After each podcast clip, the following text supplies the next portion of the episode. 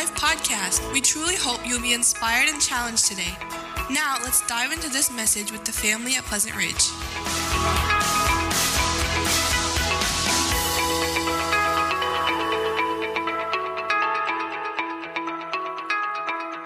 Well, good morning, church family. Good to see you all. We're going to be in uh, 1 Corinthians uh, 12 here this morning. And for those of you that are uh, guests here with us, uh, we are so glad that you're able to join with us. And we have been working our way through uh, 1 Corinthians uh, 12 because we've been looking at uh, what Scripture teaches about the, concerning spiritual gifts. And we've covered several different passages. We've gone through uh, Ephesians 4, and now we are in uh, 1 Corinthians 12 here. And so, since we've been talking here about uh, spiritual gifts, uh, I thought it'd be good again to remind us about our definition of spiritual gifts and what spiritual gifts are. And spiritual gifts are the channels by which God's grace comes to the church for the purpose of edifying the believer, maturing the church, and glorifying God. And in 1 Corinthians 12, as we've been working our way uh, through several portions of this text here, Paul is trying to teach the Corinthian believers here and us really about unity. Uh, and it is this unity that we should be striving for. Um, and it's really needed so that way the whole church can be edified. Because if there's no unity there, then the church is not going to be able to be edified uh, by the spiritual gifts through one another. And as we've already seen, disunity and division are really the spiritual marks of this church.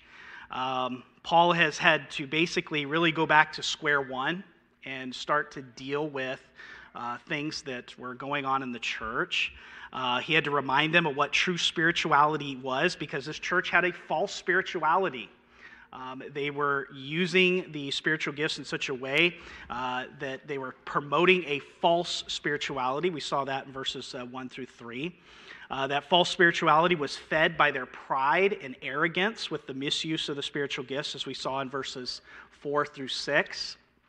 And they also had a complete misunderstanding of how the Spirit uh, really manifests himself when he desires through the spiritual gifts, as we saw in verses 7 through 11. And if you can remember, the, the Spirit of God manifests himself through spiritual gifts when he desires. It's not at our will, it's not at our whim, it is through uh, his desire. And all of this really has now set the stage for us to look at the remainder of this chapter, is what we're going to be looking at here. And uh, Paul is really driving towards these spiritual gifts, which are given for the purpose of unity so that the body can be edified. So here's what I'd like for you to take away with you today unity only comes through being, participating, and serving the body of Christ. Unity only comes through being, participating, and serving the body of Christ. Now, this passage that we're going to be looking at in verses uh, 12 through 31 is all about the body. Um, it talks about the various body parts uh, that uh, we can uh, make mention of, is what Paul tries to do so with. Um, and you see that the term body, as we'll be reading through here, uh, it's introduced in verse 12. And then Paul repeatedly uses this word body 18 more times throughout the passage that we're going to be looking at. And so he's really trying to help us understand that the church is Christ's body and that this imagery is instructive as to the nature and the function of the church. So if we miss that, if we miss understanding what Paul is saying about that the church is Christ's body, then we're missing really what uh, he's trying to get across to us of how unity works within the church. So let's read uh, this passage here, taking note of the imagery that Paul uses here to drive home some spiritual truths about unity. So here we are in uh, 1 Corinthians 12. Uh, we're going to read through verse 31. For just as the body is one and has many members, and all the members of the body, though many are one body, so it is with Christ. For in one spirit we were all baptized into one body, Jews or Greeks, slaves or free, And all were made to drink of one spirit. For the body does not consist of one member, but many. If the foot should say, Because I am not a hand, I do not belong to the body, that would not make it any less a part of the body. And if the ear should say, Because I am not an eye, I do not belong to the body, that would not make it any less part a part of the body. If the whole body were an eye, where would the sense of hearing? If the whole body were an ear, where would be the sense of smell? But as it is, God arranged the members in the body, each one of them as he chose. If all were a single member, where would the body be? As it is, there are many parts, yet one body. The eye cannot say to the hand, I have no need of you, nor again the head to the feet, I have no need of you. On the contrary, the parts of the body that seem to be weaker are indispensable.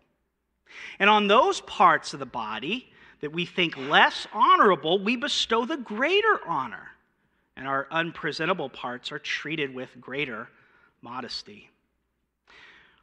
Which our more presentable parts do not require.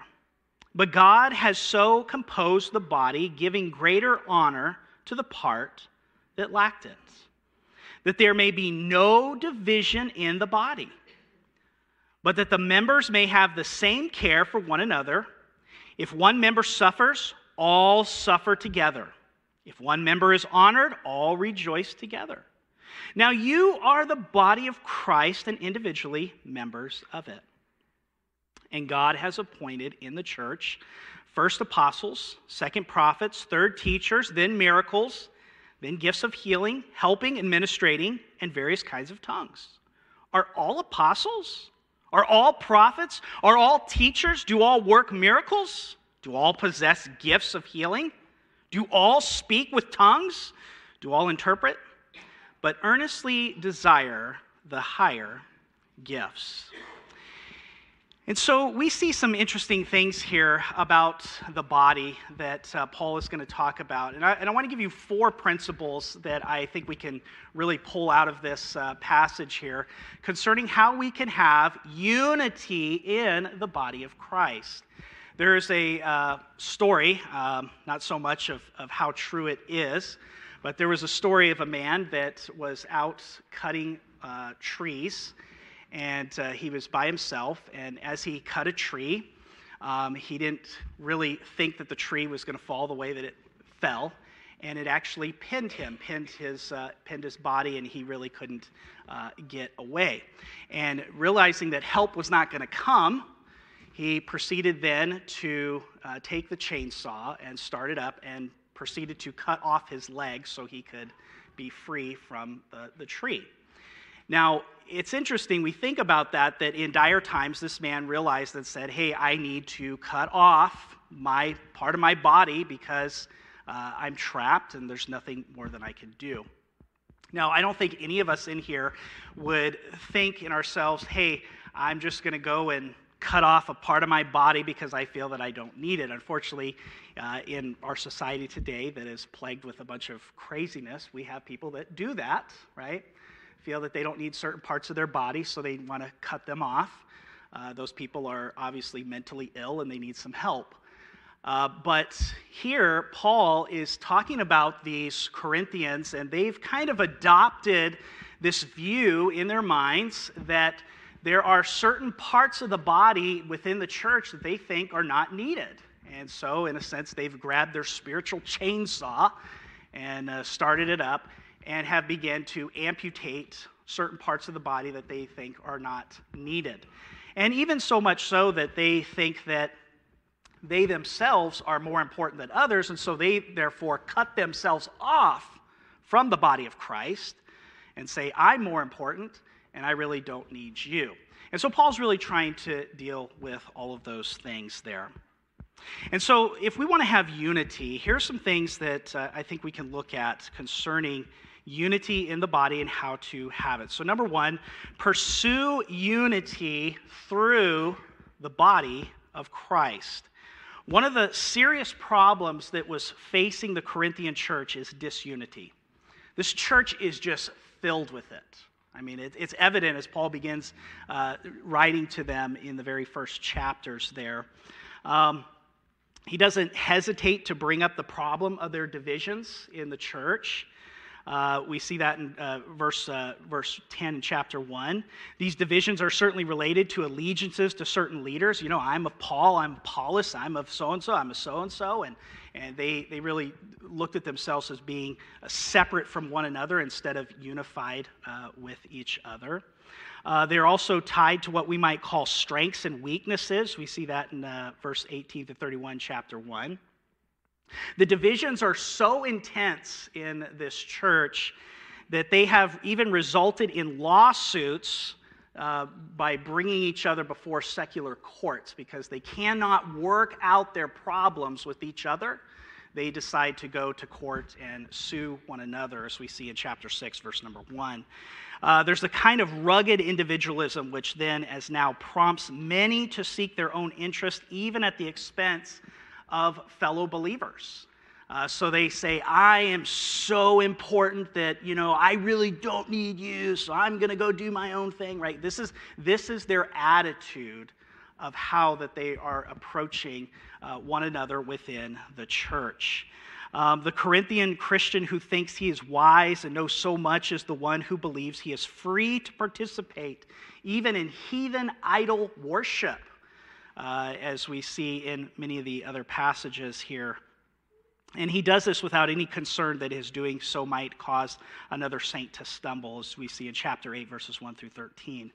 Paul really wants the Corinthians to stop thinking and acting as rugged individualists and to begin to act with a sense of corporate identity and responsibility.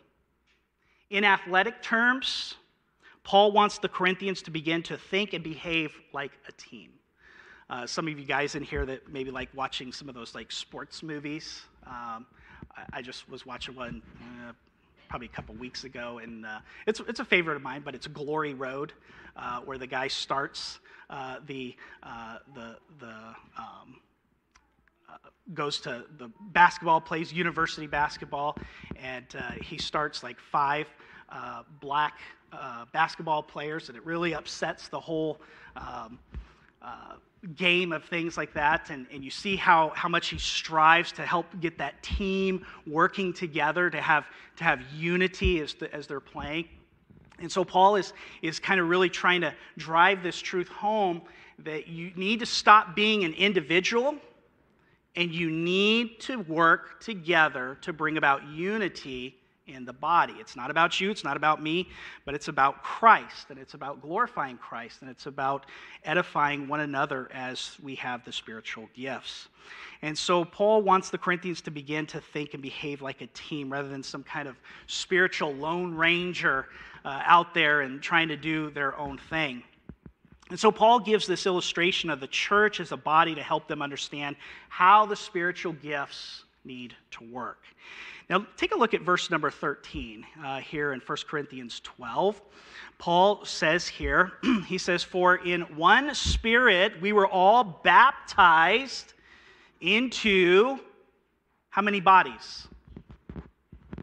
One body, right? So, Paul reminds his readers that individual members are baptized into this one body, the body of Christ, the church. And our, our membership in Christ's body begins at the time we are saved. And so, if you do not know Christ as your Savior, you're not a member of the body of Christ. You are outside of the body of Christ. You are an alien, as what Scripture teaches. You're without hope. You're under God's condemnation and wrath. And so, the only way that you could have uh, peace with God, the only way that you could have forgiveness of sins is for you to be brought into the body of Christ. And that happens uh, when we repent of our sin and we follow Jesus. We believe in Christ as the only way of salvation. And so we are brought into that body of Christ. And notice what he says here. He says that we are baptized by the Spirit.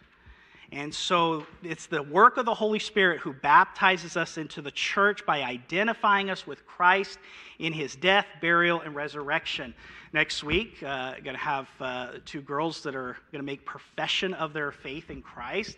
And we have that baptism. Now, that baptism doesn't wash away their sins, it doesn't make them any more uh, standing in favor with God, but it's a picture of what has already happened spiritually in their heart that Christ came and he died for them and he was buried and he resurrected and so they are baptized into the death and burial of resurrection of Christ and so Paul is trying to remind them, says, hey, listen, you have been baptized into the body of Christ, and that is through the work of the Holy Spirit. And so, what Paul emphasizes about this spirit baptism is the unity which God brings from such great diversity among those united with the church, the body of Christ. The church of Jesus Christ is his body. Every believer whether Jew or Greek, slave or free, is joined to the body of Christ by the baptism of the Holy Spirit. There is one body into which every saint is baptized. There is but one people of God. The distinction between Jew and Gentile is abolished in Christ. Turn with me over to uh, the book of Ephesians here, real quick. So you're in Corinthians, uh, go to Galatians, and then you find the book of Ephesians. Listen to how Paul describes this for us in greater detail. Ephesians chapter 2. Look at, with me in verse number 11. Paul is reminding the believers here at Ephesus, he says, Therefore, Ephesians 2, verse number 11, therefore remember that at one time you Gentiles in the flesh, called the uncircumcision by what is called the circumcision, which is made in the flesh by hands, Remember that you were at that time separated from God, alienated from the commonwealth of Israel, and strangers to the covenants of promise, having no hope and without God in the world. But now in Christ Jesus, you who were once far off have been brought near by the blood of Christ. For he himself is our peace who has made us both one and has broken down in his flesh the dividing wall of hostility by abolishing the law of commandments expressed in ordinances that he might create in himself one new man in place of the two, so making peace. And might reconcile us both to God in one body through the cross, thereby killing the hostility. And he came and preached peace to you who were far off and peace to those who were near. For through him we both have access in one spirit to the Father. So then, you are no longer strangers and aliens, but you are now fellow citizens with the saints and members of the household of God, built on the foundation of the apostles and prophets, Christ Jesus himself being the cornerstone, in whom the whole structure, being joined together, grows into a holy temple in the Lord. In him, you also are being built together into a dwelling place for God by the Spirit. And so, this idea of the church as a body of Christ is really the whole emphasis of the unity of all believers. Uh, you're there in Ephesians. Look uh, real quick now, also in Ephesians 4. Paul says some things about this. He continues, uh, Ephesians 4, verse number 3. He says, Eager to maintain the unity of the Spirit in the bond of peace here it is. There is one body and one spirit, just as you were called to the one hope that belongs to your call, one Lord, one faith, one baptism, one God and Father of all, who is over all and through all and in all. And so Paul is really trying to help us understand this unity and connection to the body of Christ. And so, can I ask you this? Do you see how evil it is that when we take a spirit in ourselves of, I'm more important than you are, of how evil and damaging that is to the body of Christ? And that's what was going on here in the, uh, the church at Corinth. They had this false spirituality that they were so important than everybody else. And so they said, hey, we don't need you. We got it all figured out. I'm just going to do my own thing over here, right? And that's what was going on. So, this is why it's important that we strive for unity in the body. And that only happens by being part of the body of Christ. And so, if we're not careful, we can participate in the same divisive and evil patterns as well when we think we are better than others in the body of Christ. My identity and your identity, if you know Jesus Christ as your Savior, our identity is found in Jesus Christ because we are part of his body. My righteousness is Christ's righteousness. His death is mine. His resurrection, new life are mine. And if you want to have a good, thorough mind cleansing, a mind scrubbing of this air of superiority, right? Just read Romans chapter 6, right? Like, get a, get a good handle of, of the fact that you know what christ did for us by, by through his death and his burial and his resurrection and who we are now in Jesus. And so we should never think uh, only of ourselves as an individual Christian. Rather, I must perceive myself as a part of the church, the body of Christ. To identify with Christ by faith is also to identify with his body, the church. And just as a wife, you know, merges, you know, her life with her husband's, right?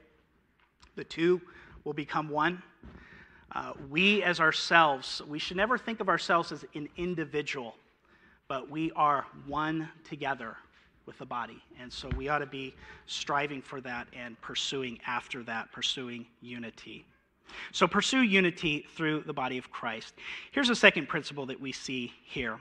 Secondly, participate in unity by being a member of the body. We need to remember that this church is blessed with many gifts, many gifts. In fact, they claim to have all the spiritual gifts, as uh, what uh, Paul made mention of in uh, chapter 1, verses 4 through 7. Yet, with all these gifts, only a very select few gifts are valued in their minds. From what we gather in Paul's writings, the speaking gifts such as word of wisdom and knowledge and prophecy and tongues were really of the most value to the, to the church. I mean, this is the ones that they valued the most. They said, These are the ones that are so important. Everybody else, hey, you're not that important, okay? So, from what we see, those who possess the greater gifts in their minds were those who tried to dominate the church and consider everyone else who did not have these gifts to be of lesser value or not needed.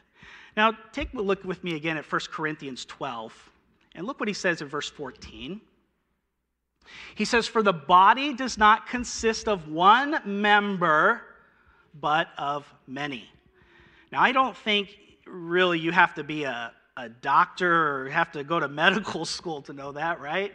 I mean, all of us can kind of see that bodies are made up of several different members, but yet it all functions as one. You know, of all the uh, organs and things that we have in our body, you know the five most vital ones that we need in order to survive? We can't live without them. I mean, we need our brain, we need our heart, we need our, our lungs, uh, need our kidneys, right? These are, these are vital, important organs that we need in order to survive, to live. And so if we don't have certain things, then you know, we're not going to be able to survive, but they are needed. And so if we're going to have unity, we need to participate uh, by being a member of the body. Um, so he says here, he's trying to help us understand. He's trying to drive home a spiritual truth to them. And here it is Unity is evident when we participate in the body as a member. Paul, in fact, goes on to illustrate how this truth can be denied. Take a look at verses uh, 15 through 16. He says here, If the foot should say, Because I am not a hand, I do not belong to the body, that would not make it any less part of the body. And if the ear should say, Because I am not an eye, I do not belong to the body, that would not make it any less a part of the body. You see, those who view a particular gift or uh, as a standard of, of spirituality in this church might wrongly conclude that because they do not possess this gift, they likewise have nothing to contribute to the church body. And so every member of the body is important. And so just because one may not have a particular function like the others, we should never think, well, I'm not as important. Can I tell you, you are actually very vitally important to the function of the body. Paul deals with those who seem to suffer from a spiritual inferiority complex. If they cannot be what others think they should be, and what they themselves desperately wish to be, then they will not consider themselves a part in the first place. These individuals are dissatisfied with the way things are and really decide to leave. They say, I don't need you anymore. Bye. And that's usually what happens. In body terminology, the foot says, if I can't be a hand, then I'll just not be a part of the body at all. I have nothing to contribute. The ear feels similarly about not being an eye. When I think of this, I think of Mr. Potato Head. Did you ever play with Mr. Potato Head? You know, there's certain places where those body parts go, right? I mean, can you imagine putting the, the hand where the eye is supposed to go? Or sometimes we put the eyeball where the mouth is, you know, and then we laugh about it. We put the eyeballs on top of the head, right? It's really goofy and weird. But in order to have a Mr. Potato Head, you got to have all of the body parts there. Um, if you try to buy a Mr. Potato Head and it's missing a hand and a leg or, you know, and the lips or whatever, you probably won't want to buy it. You want the whole thing, you want the whole package. And so Paul is trying to help them understand this. If the church has its way, the entire body would just be one organ. You realize how crazy and ludicrous that would look? Can you imagine just a set of eyeballs up here, all by itself? Or how about a hand? You know, like, uh, remember, uh, what was it, the Addams family? You know, hand walking around, doing whatever. I mean, that's weird, right? Very strange. But Paul really wants to show how foolish this would be. Look at verses 17 and 18. This is what he says If the whole body were an eye, where would be the sense of hearing? If the whole body were an ear, where would be the sense of smell? But as it is, God arranged the members in the body, each one of them, as He chose. In physical terms, can you imagine the whole church being an eye? It might see very well, but it would have great difficulty smelling anything without a nose. The body needs many different members with many different functions because the body has a great many needs. Great many needs. You know, we just heard uh, one of our other elders here uh, talked about a need that's in that is needed in the body, our local body here, right? And all of us can participate and help with that need in some way, right? And so that helps provide the need of a body. And so you might think, well, I'm not as important because I don't have this. But wait a minute, it's all about the body working together to fulfill certain needs. Repeatedly throughout chapter 12, Paul emphasizes that the body is one, but the members are many. We see that verse 12, 13, 14, 18, 20, and verse 27. You see, Christian unity does not flow from uniformity. God has not made us cookie cutter Christians, and thank God for that, right? Aren't you glad that there's not another Mike Bird in the world? Praise God for that. Man, my wife would go crazy. And so God makes us unique and separate, and He tempers, He brings the body, He arranges the body together in a certain way because He knows that there are certain needs in the body that can only be met by those within that body.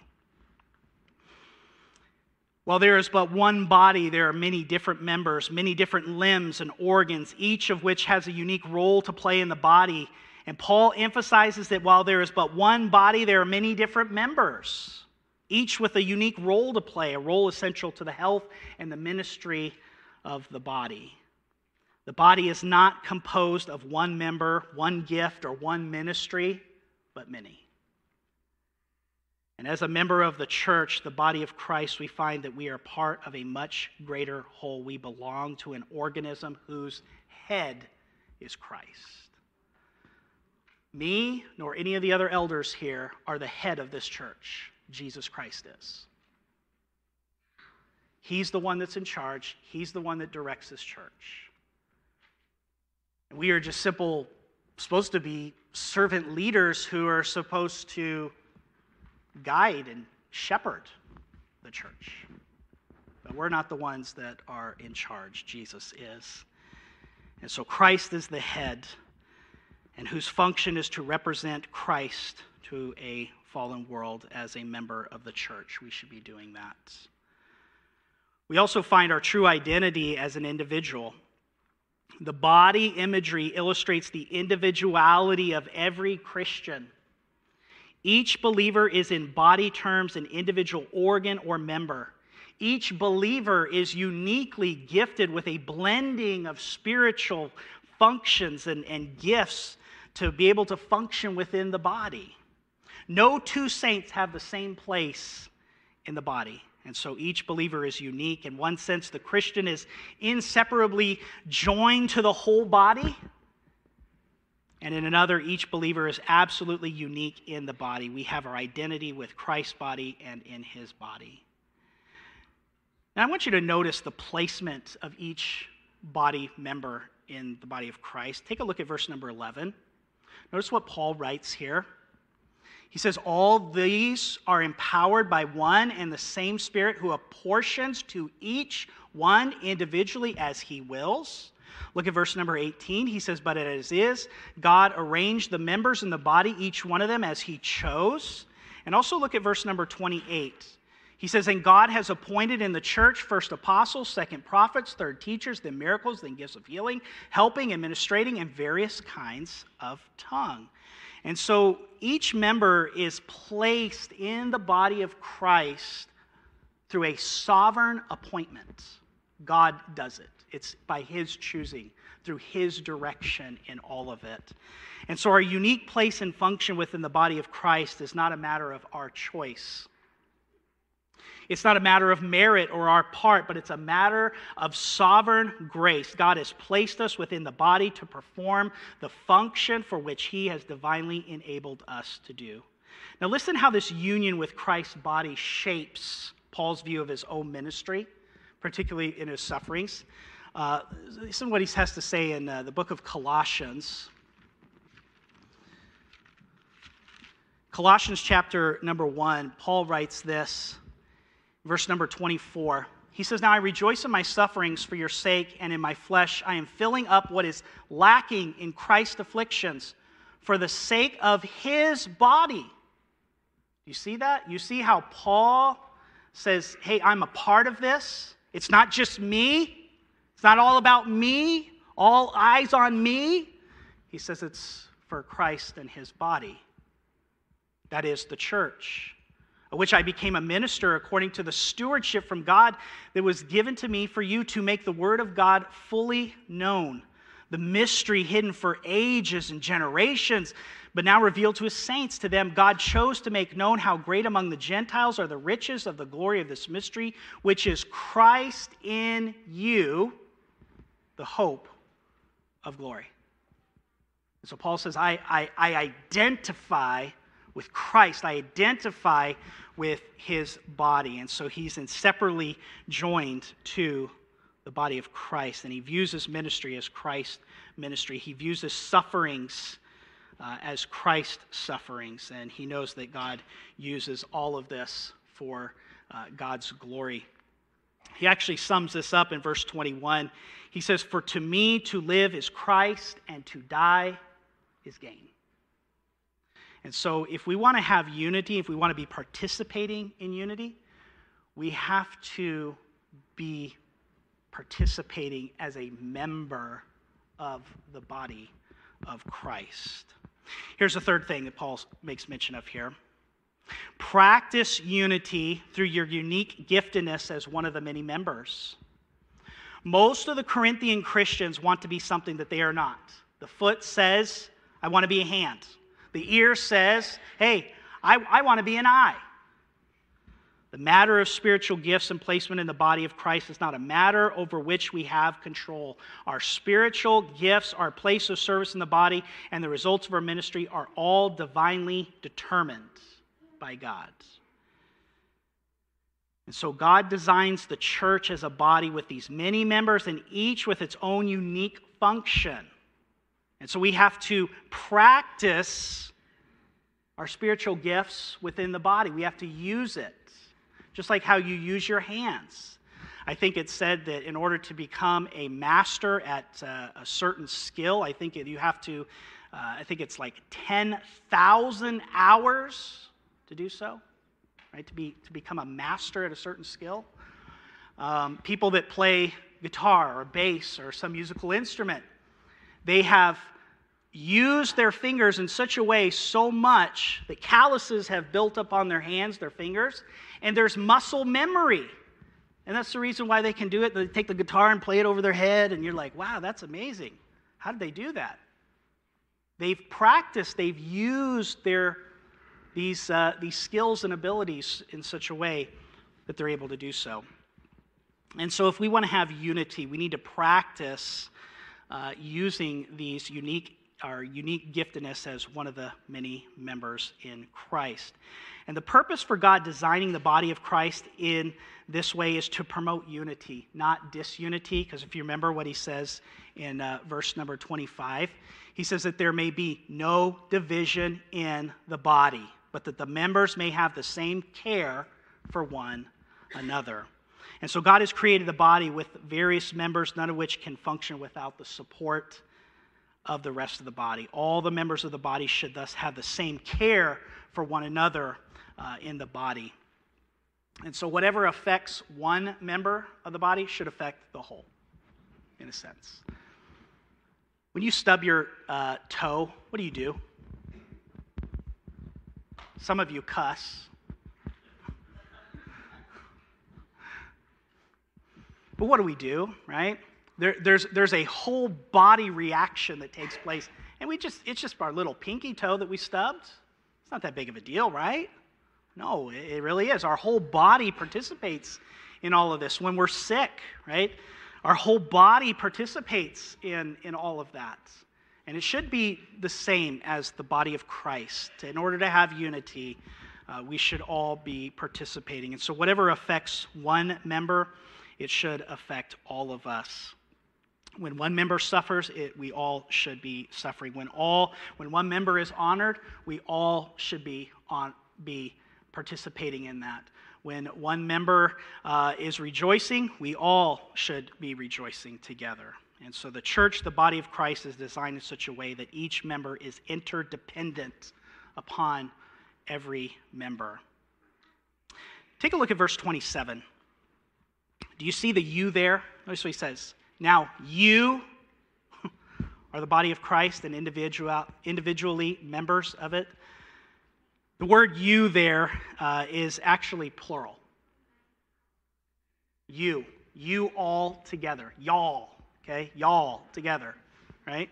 Y'all are part of the body of Christ, and every individual Corinthian uh, saint is a member of the body. And so when one is discontent with the gifts he or she is given, that individual's protest is against the Holy Spirit of God, the sovereign giver of gifts. And so to question either the Spirit's goodness or his infinite wisdom in giving us these gifts is really an insult to God. Because we're saying, we know better than you, God. We got it figured out. We're smarter than you are. I'm not supposed to be doing this. I'm supposed to be doing something else. And uh, we, we really miss what God has for us. And so the Spirit knows what the whole body needs far better than we do. And so those who mistake gifts as an evidence of spirituality, as what these Corinthians were doing, um, were really wrong. They were using them as a status symbol within the church, and they, they shouldn't be doing that. And neither should we. We should never view somebody as more spiritual just because they have a certain spiritual gift or they're more visible. We should never view them as being more spiritual. Um, we have to remember that God gives these gifts for the common good, uh, for, for the edification of the church. So let's look at the last thing here. Preserve unity by honoring the lesser and weaker vessel parts of the body. Now, here's the real surprise of this text. The imagery of the body amazingly illustrates that the most visible, most attractive parts of the body are not the most important. Paul makes that abundantly clear uh, within this text when he's talking about the body. The, this body principle that he talks about really overturns what they thought. And is that, is that not what God always does, right? Like, remember when Jesus said, like, if you want to be the greatest in the kingdom of God, you're going to have to be what? The servant of all, right? You're going to have to be the least. You're going to have to be the servant of all. Remember what he said? The first shall be what? Last. The last shall be first. So there is this principle that Paul's trying to help us understand. In order to have unity, we have to understand that the, the visible ones, the ones that are out in front, they are not really the most important. It's usually the ones that aren't seen, the ones that are hidden. He says those are the vital parts. Like, think about it. Does anybody have their heart on their outside, wearing your heart on your outside? How about your spleen? Your intestines? Right? Kidneys, I mean, they just kind of outside? No, they're inside. Can't see them. Do we ever sell any uh, products and we say, hey, by the way, ladies, you need to get this uh, cream for your kidneys. It'll make your kidneys look new. Don't do that. What's the emphasis on? It's always on the external, on the outside. What do we put on our fingers? Rings. We dress them up. Wear watches. Wear necklaces. We put earrings in our ears. Guys do too, sometimes. Right? Sometimes we have them in our noses. Right? We, we dress up certain parts of the body. But the vital organs, the ones that are not seen, are really the most important. And Paul's trying to help us understand that we need to show honor to those members of the body that are not as visible that are not as uh, seen uh, in there. Take a look again at verses uh, 22 through 24. Notice what Paul says. On the contrary, the parts of the body that seem to be weaker are indispensable, and on those parts of the body that we think less honorable, we bestow the greater honor. And our unpresentable parts are treated, are treated with greater modesty, which our more presentable parts do not require. But God has so composed the body, giving greater honor to the part that lacked it. And so we need to remember that the most important gifts, like the most important organs, are those which are not visible or spectacular, those of which we, we are the, uh, the, of, of least conscious about. Right? I mean, do we ever, do we ever get up in the morning and go, man, I really hope my intestines look good today? We don't do that. I mean, We spend more time on the external. And so, this is something that I think is important. If we want to have unity, we need to preserve unity by honoring the lesser and weaker parts of the body. Uh, because, in truth, they really are the most vital members of the body.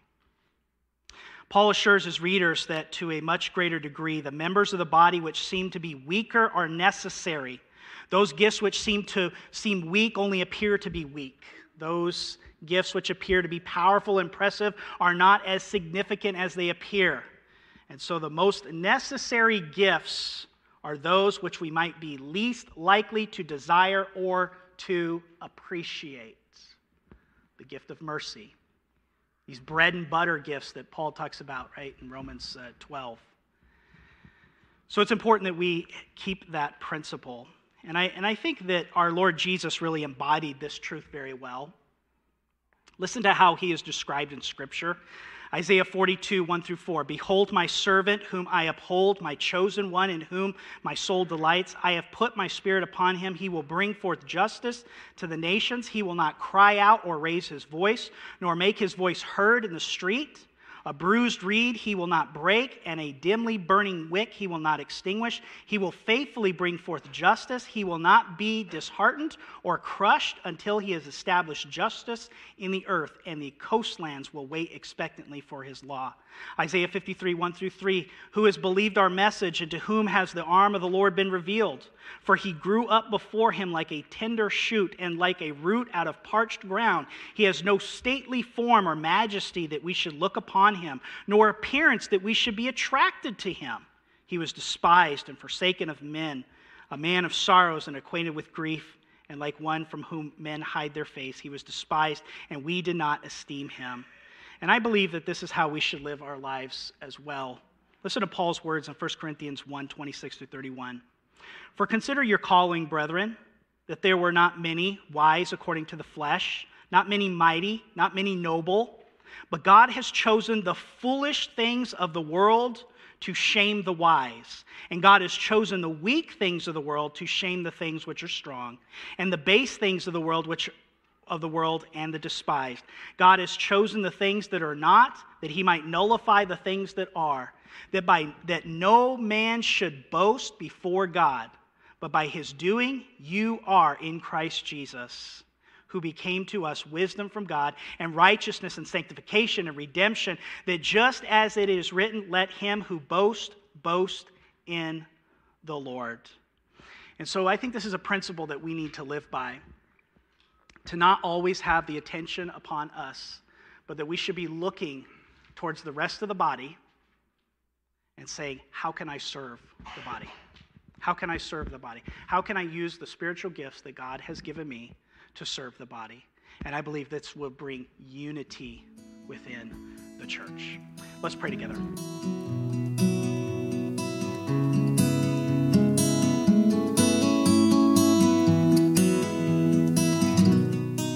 If you're interested in more information about our church or knowing the peace that Jesus gives, visit our website at lifeattheridge.church.